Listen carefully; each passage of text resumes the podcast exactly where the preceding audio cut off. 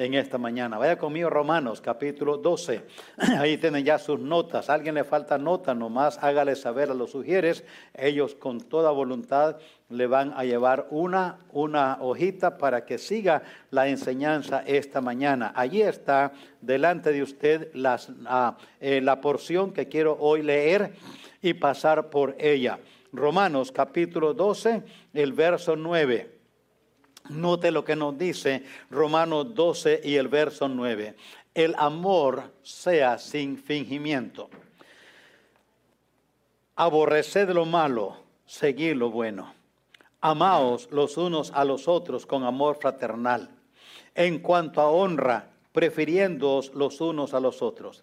En lo que requiere diligencia, no perezosos, fervientes en espíritu, sirviendo al Señor, gozosos en la esperanza, sufridos en la tribulación, constantes en la oración, compartiendo para las necesidades de los santos, practicando la hospitalidad. Bendecid a los que os persiguen, bendecid, no maldigáis. Gozaos con los que se gozan, llorad con los que lloran. Unánimes entre vosotros, no altivos, sino asociándoos con los humildes. No seáis sabios en vuestra propia opinión. No paguéis a nadie mal por mal. Procurad lo bueno delante de todos los hombres. Si es posible, en cuanto dependa de vosotros, estad en paz con todos los hombres. No os venguéis vosotros mismos, amados míos, sino dad lugar a la ira de Dios, porque escrito está: mía es la venganza, yo pagaré, dice el Señor. Así que, si tu enemigo tuviere hambre, dale de comer. Si tuviere sed, dale de beber. Pues haciendo esto, ascuas de fuego amontonarás sobre su cabeza. Oremos. Señor, bendiga su palabra. Queremos aprender, queremos enseñar, queremos oír tu voz, queremos, Señor, experimentar en nuestra vida tu intervención, ya sea corrigiendo, ya sea enseñando, ya sea socorriendo, ya sea, Señor, confortando, pero que de alguna manera en esta mañana podamos experimentar esa experiencia hermosa de tu presencia. Bendice cada participante aquí presencialmente, igual que virtualmente. Ayúdanos en esta mañana. Necesitamos de tu iluminación y de tu gracia. Te lo rogamos y damos gracias en Cristo Jesús. Amén. Amén. Ya tienen el tema allí, armonía, una condición posible. Armonía. ¿Qué es armonía? Si alguien le dice a usted, en su hogar hay armonía. Si le preguntaran, ¿qué es armonía? Explícanos qué es armonía. ¿Qué le dijéramos a esa persona? Armonía es, aquí está, armonía es una condición de paz, concordia y entendimiento entre los miembros de una unidad. Una unidad. Son varios miembros, pero hay una unidad. En esa unidad hay una condición de paz, concordia y entendimiento. A eso le llamamos armonía. Pero ¿cómo surge? ¿Cómo surge esa condición de paz, de concordia y de entendimiento? ¿Cómo surge? Suena hermoso, qué bonito. ¿Quién? Todos queremos que en nuestros hogares, en nuestra iglesia, en nuestra sociedad haya paz, concordia y entendimiento. Todos queremos esto, pero ¿Cómo surge? ¿Cómo se hace para que exista esta condición? ¿Cómo? Surge, hermanos y queridos oyentes, cuando hay mutua atención, cuidado equilibrado y adecuado entre los aspectos, diferentes aspectos de necesidad que hay entre los miembros de esa unidad. Otra vez, captémosla. ¿Cómo producimos ese ambiente de paz, concordia, entendimiento, a que llamamos armonía? A eso llamamos armonía. ¿Cómo surge? Surge sola, sí, pero ¿cómo? Surge cuando hay mutua atención, cuidado, equilibrado y adecuado entre los diferentes aspectos de necesidad que cada miembro de esa unidad tiene. Cuando hay eso, surge armonía. Por ejemplo, la familia es una unidad, ¿ok? El matrimonio forma una unidad, sea con hijos o sin hijos, esos cónyuges forman una unidad. Son dos, pero dice Dios es uno, una unidad.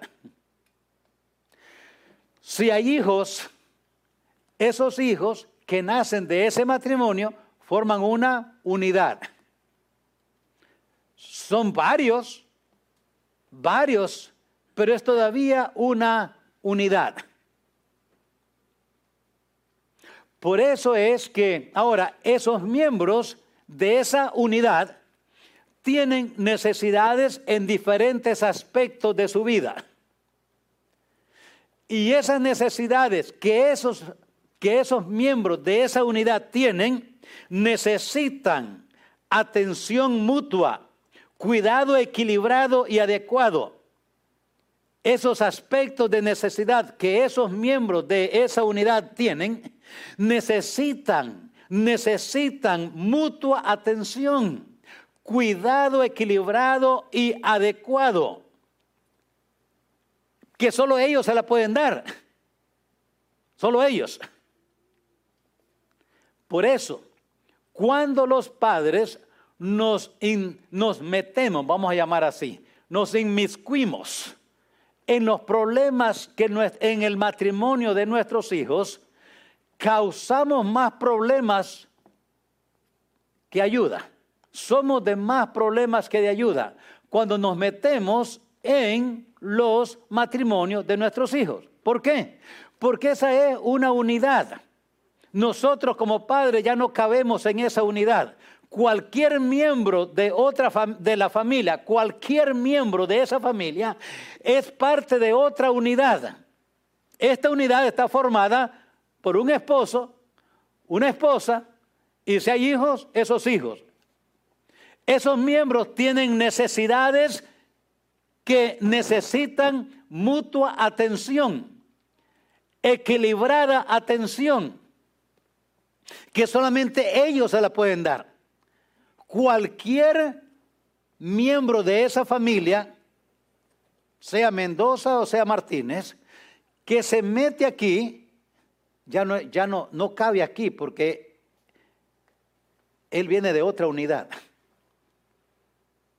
No es parte de esta unidad. ¿Me entendió? Nos entendimos, ¿verdad? No nos metamos. Padres, suegros, suegras, no se metan. No nos metamos donde no pertenecemos. Esa unidad tiene que cuidarse sola y producir su propia armonía. Ahora, no estoy diciendo que no demos un consejo, si nos piden el consejo.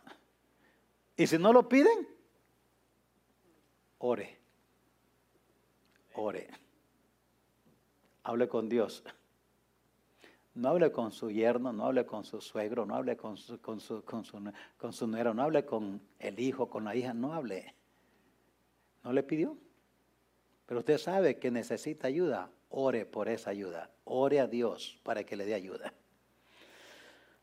Ahora,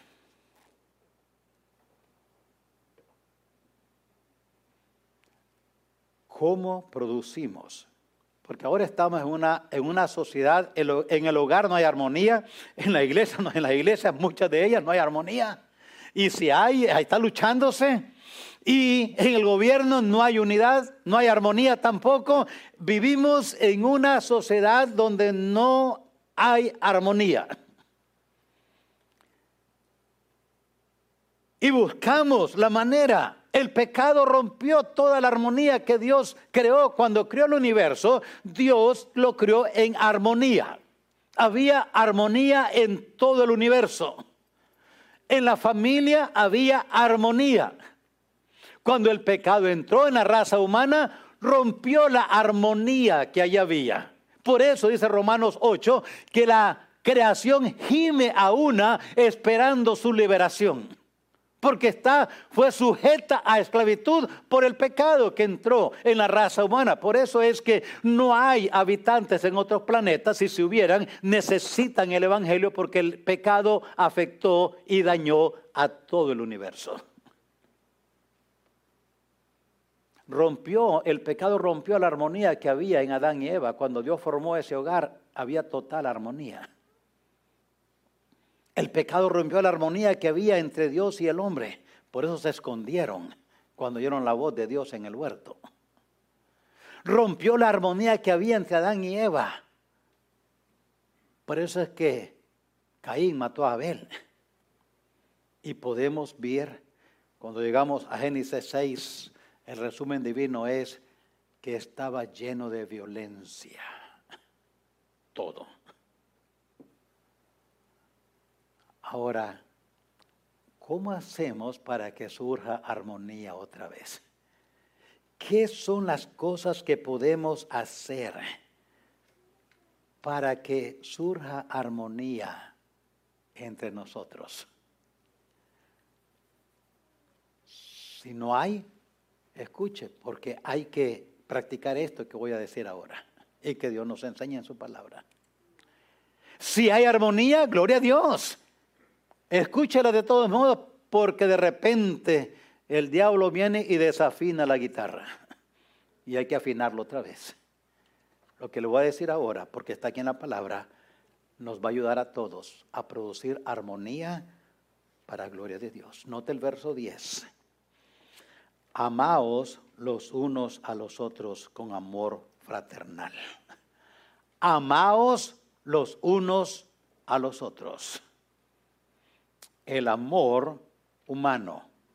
Hablando aquí del amor humano. El amor que llamamos fileo. El amor fileo. Una palabra griega de donde viene el amor filial, fraternal. De ese amor surge la fraternidad. Hay fraternidad porque hay amor fileo. El amor filial se demuestra por medio del servicio, atención y afecto mutuo. ¿Cómo sabemos que hay amor filial en nosotros? Cuando en nosotros hay servicio, atención y afecto mutuo. Ahora ya vamos sabiendo, hay amor filial en el hogar, hay amor filial en el matrimonio, hay amor filial en la iglesia. Cuando nos servimos y atendemos y con afecto, del amor filial resulta la comunión. De ahí viene la palabra comunidad. Hay cosas en común. Comunión es tener cosas en común. Esa es comunión. Cuando hay comunión, formamos comunidades. El amor filial requiere reconocer y agradecer el servicio y atención recibido. El amor filial requiere... ¿Cómo sabemos que hay amor filial? Cuando nos servimos y atendemos y hay afecto, hay servicio, atención mutua. Y por eso, debido a que hay atención, debido a que hay servicio y debido a que hay afecto mutuo, el amor filial requiere que reconozcamos y agradezcamos el servicio y la atención recibida. El amor filial requiere perdonarnos unos a otros, porque somos pecadores. ¿Usted se casó con alguien que es perfecto? Los casados aquí. A menos que él se llamaba perfecto, pero es de nombre nada más. No. Yo creo que, como he dicho otras veces, habría un tal vez un despertar, tal vez sería una ceremonia más realista si le decimos al muchacho que es con quien empezamos, tomas a fulana como tu legítima esposa, ella es mentirosa, es engañosa, es orgullosa, es vanidosa, es chismosa, es contestadora, es atravesada, ¿la recibes como tu esposa? Para que se despierte él. Y a ella le decimos, recibe a este muchacho como tu esposo, es mentiroso, es engañoso, es lascivioso, es haragán, lo recibe como tu esposo, para que de mañana, oye, ¿te casaste conmigo? Sí, yo tengo todos esos defectos. Le gusta el pleito, celos, contiendas, avaricia, vanagloria. Ese pastor, esa es la carne, ese es el pecado. Nos casamos con pecadores, redimidos, pero todavía pecadores. El amor filial requiere perdonarnos unos a otros las ofensas por ser pecadores. El amor filial requiere llevar mutuamente las cargas de unos del otro, las fallas que tenemos para que haya amor fraternal. Oiga, esto es así. Esta es la manera como empieza a surgir la armonía en el hogar, el amor filial, el amor fileo, pero también el amor divino. El amor divino. Juan capítulo 13 y el verso 14 y el verso 34. Voy a leer ese nada más. Juan 13, 34. Un mandamiento nuevo os doy, que os améis unos a otros como yo os he amado, que también os améis unos a otros. Quiero que noten este pasaje porque lo leemos y se nos pasa, pero note cómo está aquí, note. Dice Dios, el Señor Jesús, quiero que amen como yo os he amado. ¿Podemos enseñar lo que no sabemos? ¿Qué les parece? No, no podemos enseñar lo que no sabemos. ¿Podemos dar lo que no tenemos? No, no podemos dar lo que no tenemos. Para poder practicar el amor ágape, que es el amor de Dios, y producir armonía, necesitamos conocer nosotros personalmente el amor de Dios. Personal. El amor redentor. Por eso nos arrepentimos, por eso nos sentimos salvos, para poder experimentar el amor de Dios. Lo que tenemos aquí, el aire, la lluvia, esa es la benevolencia de Dios. Esa es la benevolencia de Dios. Deja caer su lluvia y sale su sol sobre justos e injustos, sobre malos y buenos. Esa es la benevolencia de Dios. El amor de Dios es el que Él mostró en la cruz del Calvario cuando tomó nuestro lugar y murió. Una muerte sustitutoria en nuestro lugar. Cuando Él llega a ser nuestro Salvador personal, cuando Él es nuestro Redentor y cuando Él es nuestro Salvador, porque nos entregamos a Él, ahora conocemos el amor de Dios. Ahora podemos amar como Dios ama. ¿Y cómo ama a Dios? Dios ama incondicional, sacrificial y sin fingimiento. Note que dice la Escritura, el amor sea sin fingimiento, sin fingimiento. Y usted y yo necesitamos conocer ese amor de Dios para poder amar como Dios ama. No podremos amar de otra manera. El amor divino, el amor ágape, se distingue por ser así, un amor incondicional, un amor sacrificial, un amor sin fingimiento. El amor divino no se puede compartir si primero no se tiene. Cuando hay amor filial, cuando hay amor fileo, cuando hay amor ágape, en la unidad, ahora empieza a surgir la armonía en esa unidad. Hay amor fileo, hay amor ágape, empieza a surgir la armonía.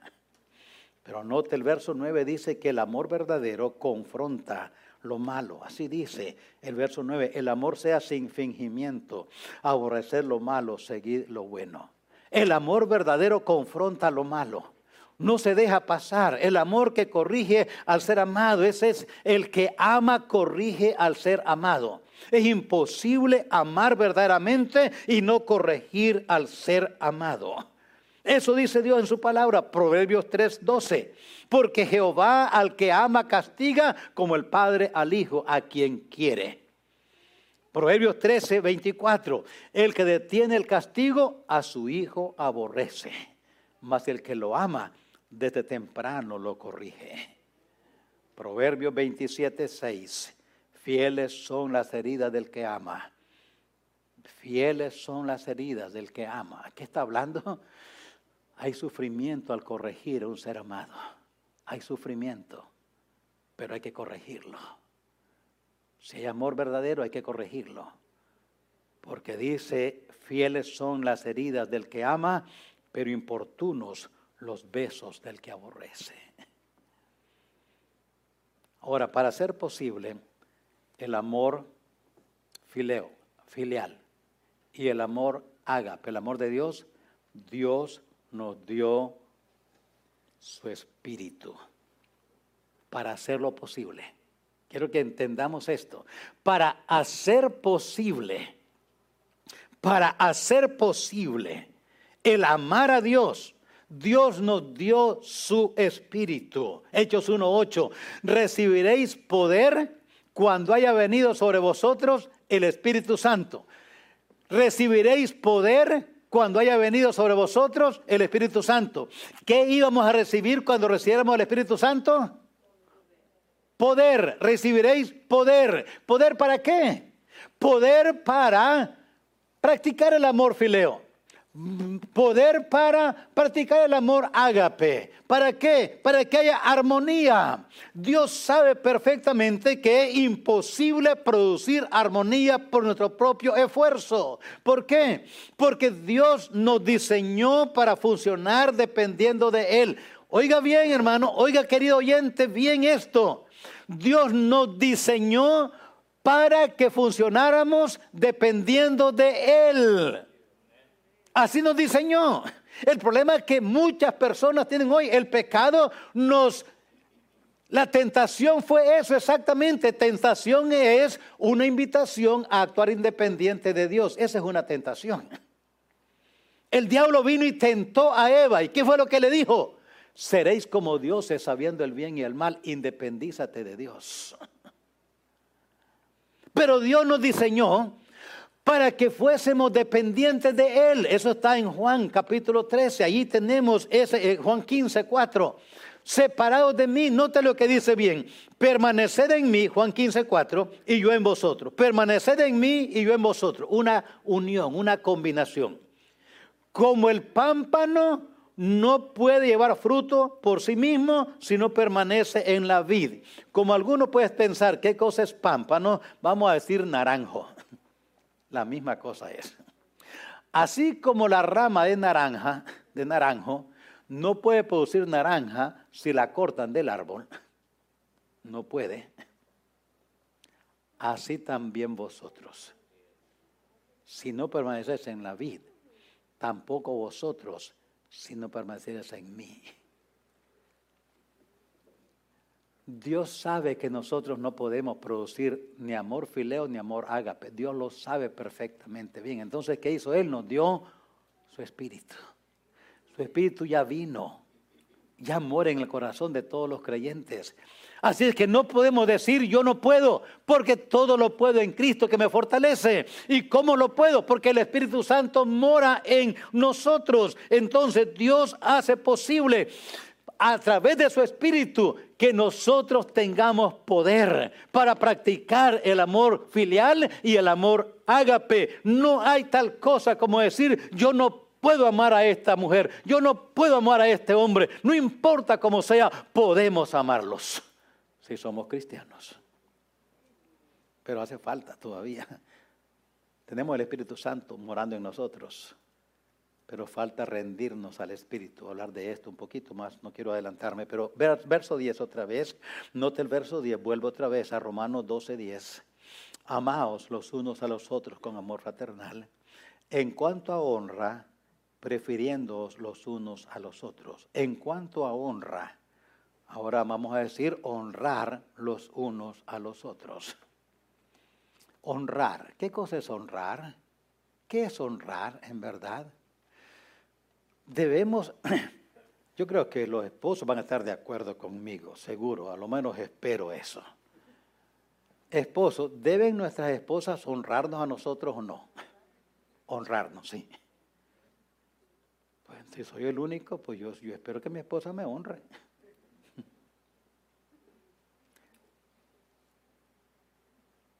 Los esposos debemos de honrar a nuestras esposas. ¿Qué es honra?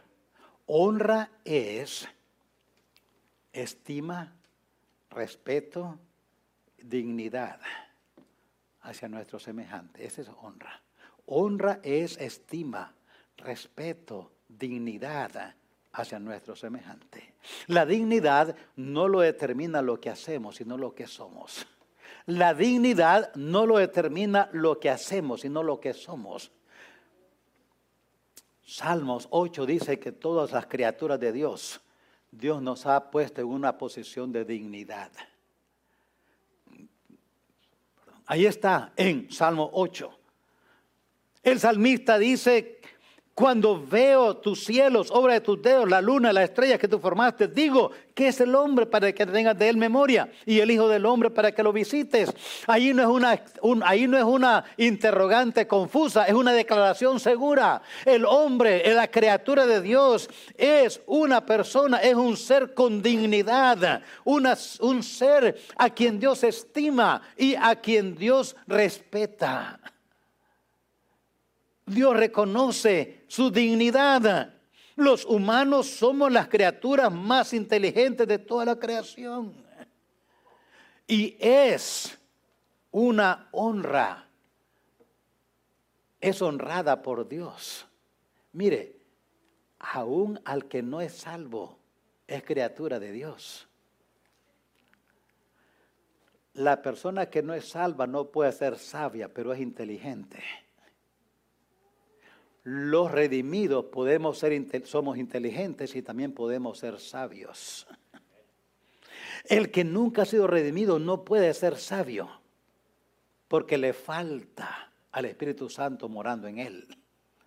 Los redimidos tenemos al Espíritu morando en nosotros y podemos ser, ya somos inteligentes porque fuimos creados por Dios, somos criaturas de Dios y podemos ser sabios si nos dejamos dominar por el Espíritu.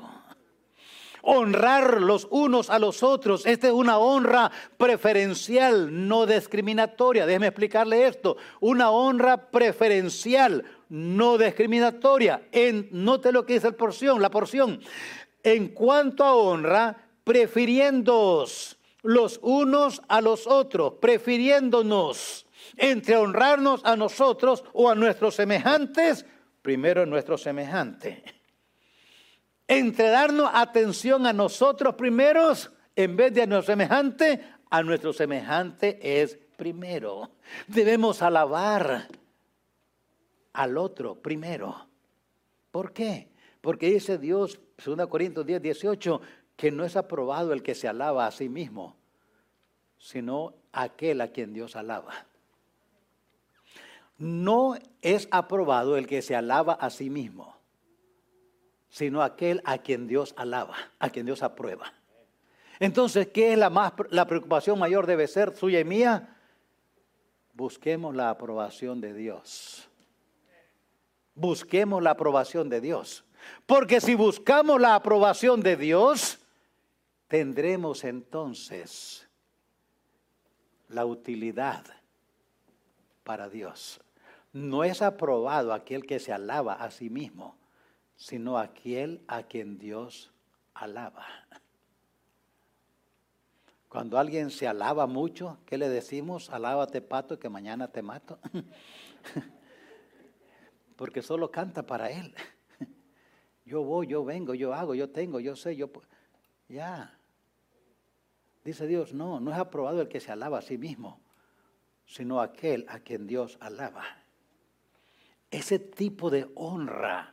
¿Cuál honra? Ese tipo de honrar, reconocer. Eso es lo que estamos diciendo. Honra es estima, respeto, dignidad hacia nuestro semejante. Ese tipo de honra produce armonía. Pero, ¿saben? Nuestro egocentrismo mata toda honra que produce armonía. El mal está en nosotros, somos muy egoístas. Por eso, para honrar a otros, necesitamos ser humildes y mansos. Humilde y manso. No humilde y menso, no, pero humilde y manso. ¿Qué cosa es humildad? ¿Qué cosa es mansedumbre? Poder bajo control. Esa es mansedumbre, esa es humildad. Es poder bajo control. El Señor dijo, aprended de mí que soy manso y humilde de corazón. ¿Y qué cosa es humildad? ¿Qué cosa es mansedumbre?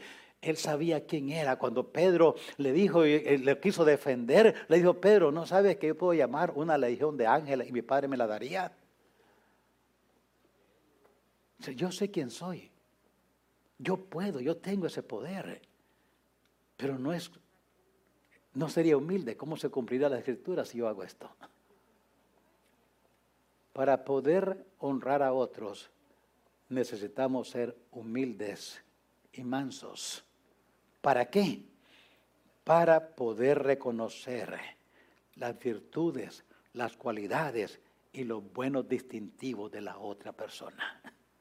Si vamos a honrar a alguien, tenemos que notar en esa persona sus virtudes, sus cualidades, sus distintivos. Por eso, para reconocer hay que conocer, y para conocer hay que observar, hay que dar atención. ¿Saben? Todo noviazgo que empieza allí, por observar. No es que andaba allí uno ahí dormido y de repente, oh, aquí está, me voy a casar con esa. No, Adán tuvo ese privilegio, pero nosotros no. No había otra. Eva nunca se preocupó por infidelidades porque no había otra. Además, ella era perfecta. Todos noviazgos empiezan así, nos fijamos en él o en ella. Y fijándose y fijando, y ahí lo demás, para los casados, ya lo conocen. Para honrar a otros, tenemos que fijarnos en los distintivos, en las cualidades. Y tener cuidado de no fijarnos en los defectos más que en las virtudes. ¿Sabe por qué se va la armonía? ¿Por qué se va la armonía muchas veces? Es por eso, porque notamos más los defectos que las virtudes. Vemos más las cosas malas que las cosas buenas. Notamos más esas cosas y no las cosas que en verdad producen genuino honra. Por eso, hermanos, como Dios sabe que no podemos honrar por nuestra propia naturaleza, por eso Él nos dio su Espíritu. Para ayudarnos, Dios nos dio su Espíritu. Recibiréis poder cuando venga sobre vosotros el Espíritu Santo. La nueva vida viene del cielo, el humano no la puede producir. La nueva vida, la vida del cielo viene de arriba. El humano no tiene poder para practicar la vida cristiana, no la puede practicar. No podemos amar, no podemos honrar como Dios quiere sin el Espíritu Santo morando en nosotros. Para la carne es imposible implementar cualquier principio bíblico en su conducta. La carne no puede hacerlo, dice el apóstol Pablo en Romanos 8, que la carne no puede, tampoco quiere. Así es que, hermanos, dejemos de andar pensando, ¿cómo hago para producir esto yo mismo? No, no se produce con carros nuevos, con casas nuevas. Cómprala si quiere, pero no se produce así. No se produce con juguetes, no se produce con vacaciones, no se produce con palacios. No importa, no se produce de ninguna manera terrenal. Se produce únicamente con el poder de Dios en nosotros. Es la única manera. Por eso es necesario nacer otra vez. ¿Por qué no hay armonía en la familia? ¿Por qué no hay armonía en la iglesia muchas veces? Porque o no son redimidos los miembros de ese hogar, y muchos miembros de la iglesia no son salvos, o viven en la carne constantemente. Ese era el problema con los corintios. En 1 Corintios capítulo 3, ahí lo tienen. Dice el apóstol Pablo, de manera que yo, hermanos, 1 Corintios 3:1, no pude hablaros como a espirituales, sino como a carnales, como a niños en Cristo. Note, espirituales y carnales. ¿Qué es espiritualidad? Si alguien le pregunta, ¿usted es salvo? Sí. ¿Y usted es espiritual? ¿Qué le diríamos? ¿Sabe? Yo creo. Espiritualidad es una relación creciente con el Espíritu Santo. Esa es espiritualidad, una relación creciente con el Espíritu Santo. Muchos cristianos son salvos y se han estancado en su crecimiento. El apóstol Pedro le dice a los creyentes, creced en gracia y en conocimiento del Señor Jesús. Oye, pero si ya soy salvo, pero todavía crece en conocimiento, porque a medida que crezcamos en conocimiento de Dios, podemos confiar más en Dios. No podemos confiar en alguien que no conocemos.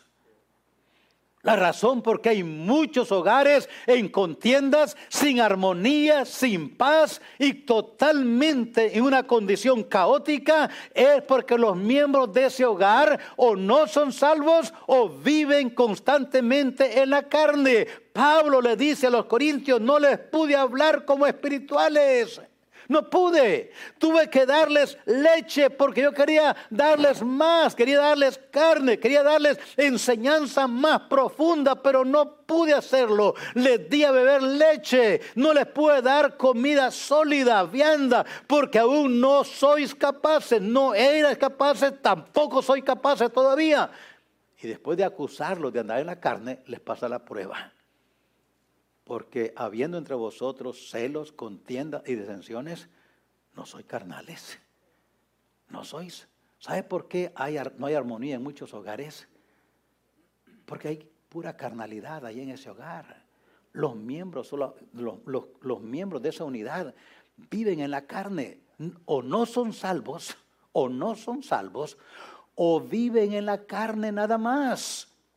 Y no pueden amarse con el amor filial, no pueden amarse con el amor ágape, no pueden honrarse unos a otros porque no se notan el servicio, no se agradece tampoco nada y solamente es para mí.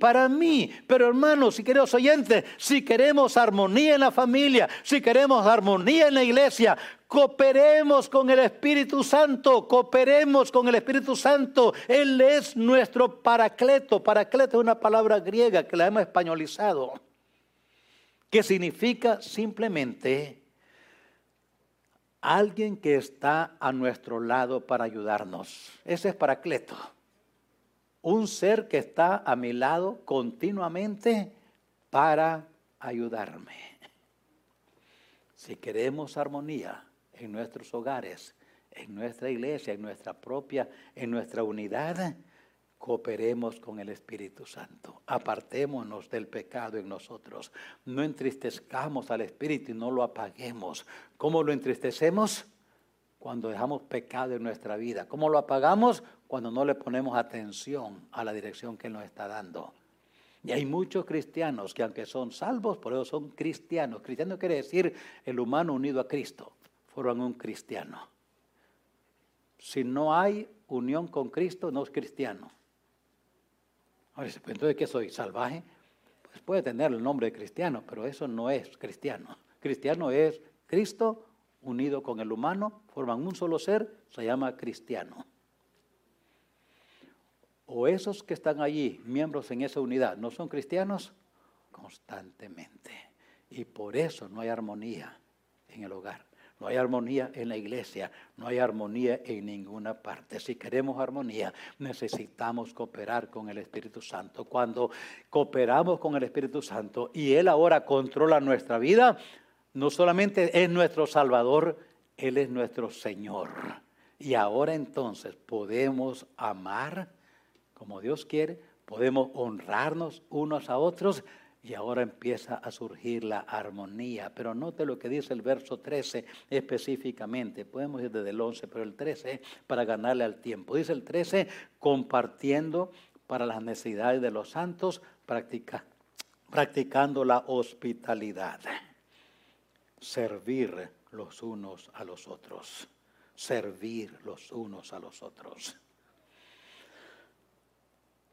Para servir unos a otros es necesario tener simpatía.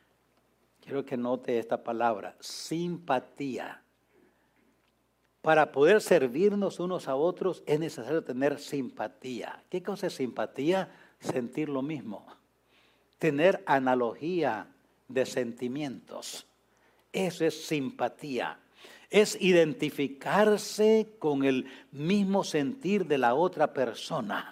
La simpatía no es lástima, no. Podemos hacer muchas cosas por lástima y no tener simpatía. Pero Dios quiere que sintamos simpatía y que tengamos simpatía, no lástima.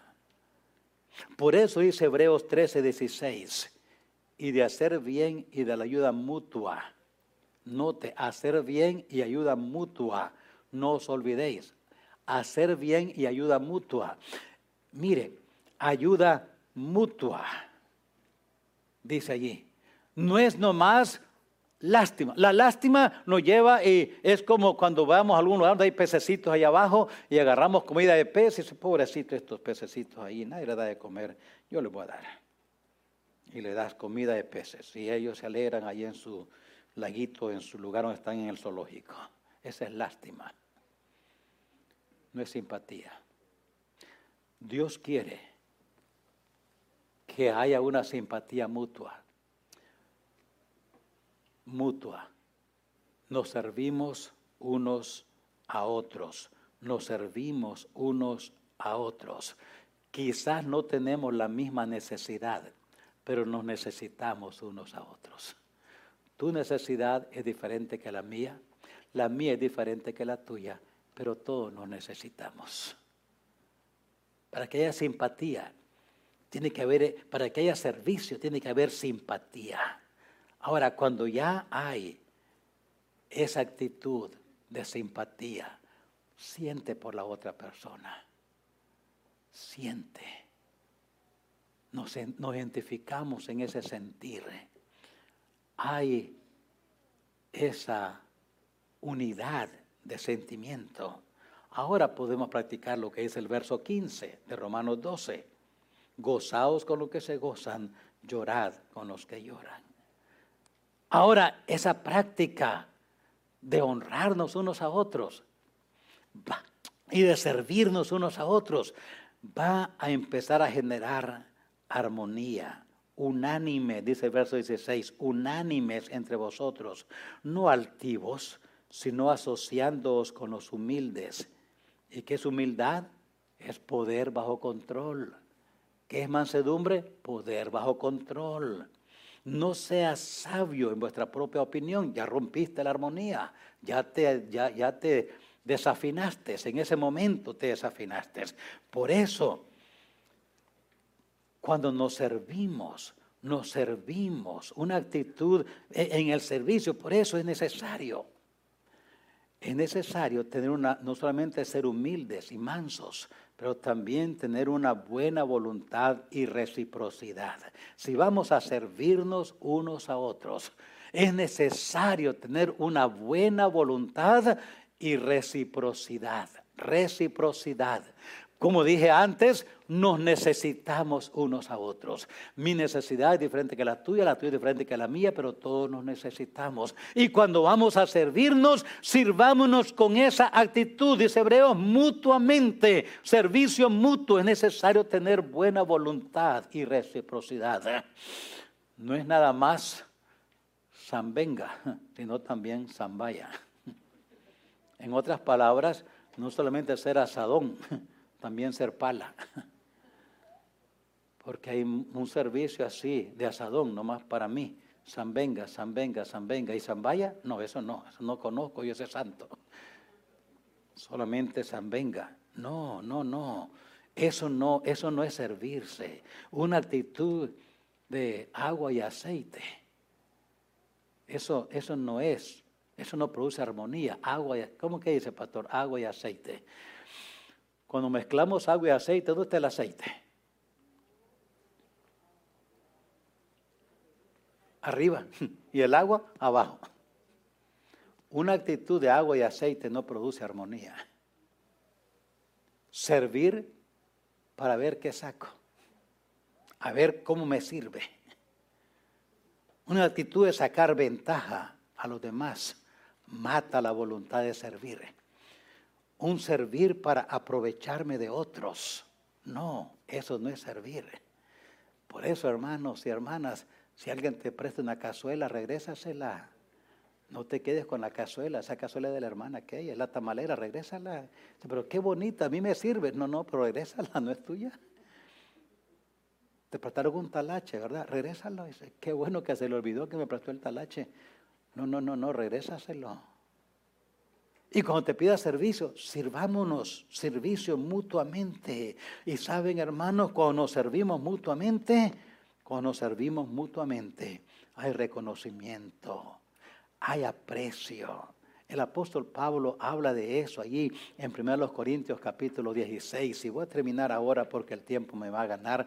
Pero hermanos, si vamos a producir armonía, tenemos que amarnos unos a otros, honrarnos unos a otros, servirnos unos a otros. Y como Dios sabe que no podemos producir, no podemos amar en nuestra propia carne, no podemos honrar como Dios quiere en nuestra propia carne, no podemos servir como Dios quiere en nuestra propia carne. ¿Sabe qué hizo Dios? ¿Qué hizo Dios? Nos dio su Espíritu para ayudarnos. Nos dio su Espíritu para ayudarnos. Él sabe que no podemos. Si alguien sabe el efecto del pecado en la naturaleza humana, es Dios. Sabe, a veces ni nosotros entendemos el efecto del pecado en nosotros mismos, pero Dios sí lo entiende. Dios sabe perfectamente bien que aunque yo quiera amar como Dios ama, aunque yo quiero servir como Dios sirve, aunque yo quiera honrar como Dios quiere que honre, yo no puedo hacerlo por mí mismo. Es imposible. Romanos capítulo 7. Pablo clama y dice, yo no sé, yo no puedo, yo quiero hacer el bien, pero no está el poder en mí, no está. Porque el bien que quiero no lo hago y el mal que no quiero, eso sí hago. El mal, dice Pablo, yo estoy totalmente dominado por esta naturaleza que no puedo. Y por eso Dios nos dio su Espíritu. Recibiréis poder cuando haya venido sobre vosotros el Espíritu Santo. Ahora, ¿qué falta entonces? Falta que nosotros nos rindamos a Él. Déjenme explicarle esto. Cuando Dios nos dio su Espíritu, nos dio todo lo que tenía que darnos. Ya no tiene nada más que darnos. Nada. A veces le decimos, Señor, dame más de ti. Dice Dios, pero es que ya no tengo nada más que darte, ya te di todo. Cuando te di mi Espíritu, te di todo. Todo. Por eso Él dice en Filipenses 4, todo lo puedo en Cristo. Todo lo puedo en Cristo. Si alguno es nueva criatura, si alguno está en Cristo, nueva criatura es. Esto, ¿y cómo lo puedo en Cristo? Todo por medio del Espíritu Santo que mora en nosotros. Así que, ¿qué tenemos que hacer? Rendirnos al Espíritu Santo para que Él nos controle.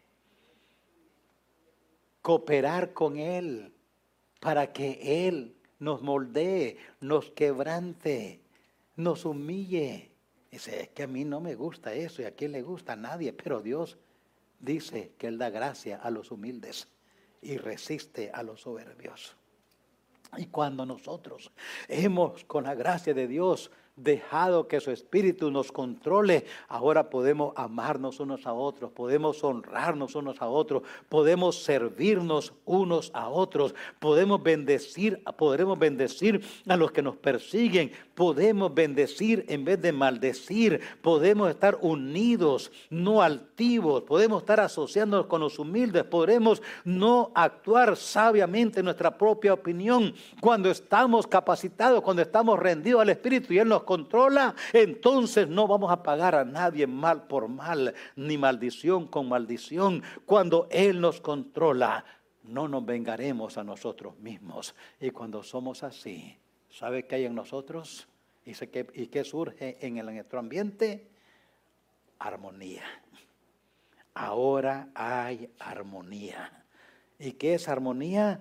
Una condición de paz, concordia y entendimiento entre los miembros de esa unidad. Pero no podemos producirla sola. Solos no podemos. Hay que ser salvos primero. Y la pregunta es, ¿somos salvos? ¿Nos hemos entregado ya a Jesucristo? ¿Es Él nuestro Salvador? ¿Recordamos dónde estábamos cuando nos entregamos? ¿Recordamos? ¿Era en la mañana, en la noche, en la tarde? ¿Recordamos si fue en el campo, en la ciudad? ¿Recordamos? ¿Qué recordamos de la ocasión cuando nos entregamos a Cristo? ¿Qué recordamos? Dice Pablo, yo no recuerdo nada. Tal vez que nunca se ha entregado a Cristo. Porque el que nace otra vez, nunca olvida que nació otra vez. Sabe que nació otra vez. El Espíritu de Dios da testimonio a nuestro espíritu que somos hijos de Dios. Para que haya armonía en nosotros, a través del Espíritu Santo únicamente hay que ser salvo, pero también hay que rendirnos al Espíritu. Que miremos hacia adentro, no miremos al vecino, miremos hacia adentro. ¿Qué cosas, qué áreas hay en mi vida que el Espíritu Santo no controla? ¿Qué es lo que hay en mí que el Espíritu Santo no controla? No estoy hablando de impecaminosidad, de perfección. O sea, yo, miren, ni con el pensamiento peca y pues acabe de pecar con su boca. Hay que ver cómo estoy yo adentro, en mi interior. La obra de la carne, pleitos, celos, ira, contienda, vanagloria, adulterio, fornicación. ¿Hay esas cosas en mí? ¿Hay esas prácticas en mi vida? Esas son obras de la carne. Tengo que rendirla al Espíritu. Señor, te rindo este aspecto de mi vida. Contrólalo. Yo no puedo recuperarlo porque se lo cedí al enemigo. Recupera este terreno en mi vida, que lo rendí al enemigo por mi carnalidad. Toma control de eso, Señor, en mi vida. Ayúdame. Yo no puedo, pero en ti todo lo puedo. Ayúdame. Y cuando esto empieza a suceder en nuestra vida y empieza a suceder en esa unidad, recuerda esto que le voy a decir y este lugar y esta hora. Le aseguro que va a haber armonía en nuestro hogar. Va a haber armonía en nuestra familia, va a haber armonía en nuestra iglesia, va a haber armonía en nuestra vida, porque hay armonía entre nosotros y Dios. Ahí empezamos. Oremos, hermanos. Padre, termina la enseñanza. ¿Cómo necesitamos esa intervención suya en nosotros para tener esa armonía que tanto deseamos? Necesitamos armonía en nuestro hogar, en nuestra iglesia, en el gobierno, en el mundo, en la sociedad en que vivimos, Señor. Vivimos en una sociedad totalmente fuera de armonía porque te ha dejado a ti fuera de su vida.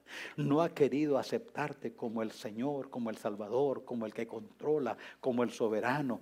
No ha querido, sigue todavía con sus puños levantados contra ti. Padre mío, ayúdanos a entender que esa actitud de rebelión nunca traerá en nosotros armonía, sino al contrario, va a haber más desarmonía, más vez más guerra, más conflicto.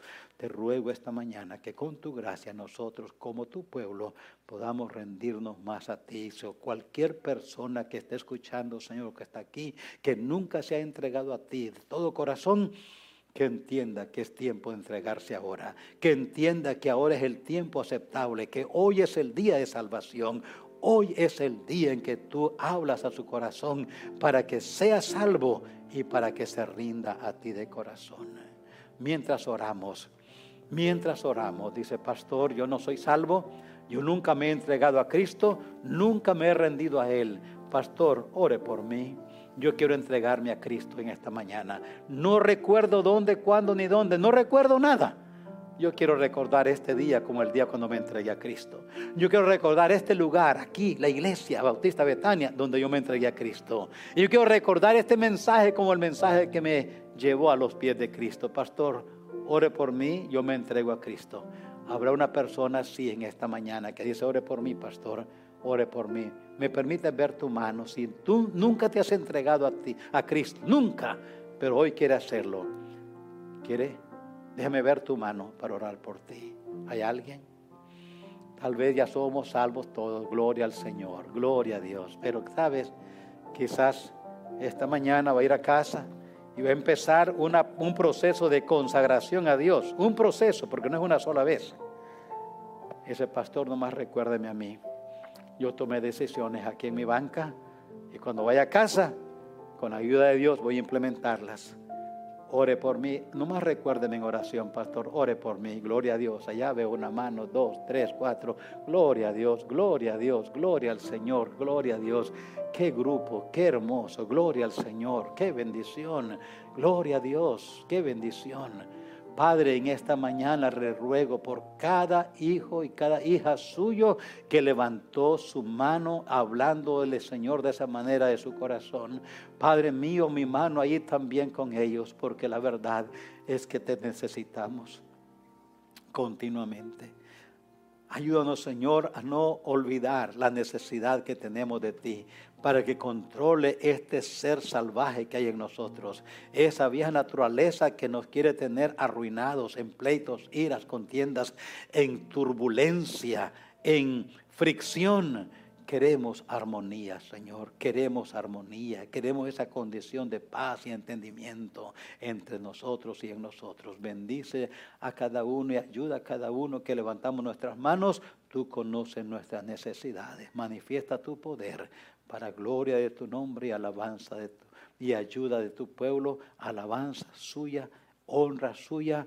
Nosotros todo lo que tenemos es necesidad, Señor, y la traemos a tus pies, para que suplas esas necesidades. Sea para usted la honra y la gloria en Cristo Jesús. Amén. Amén.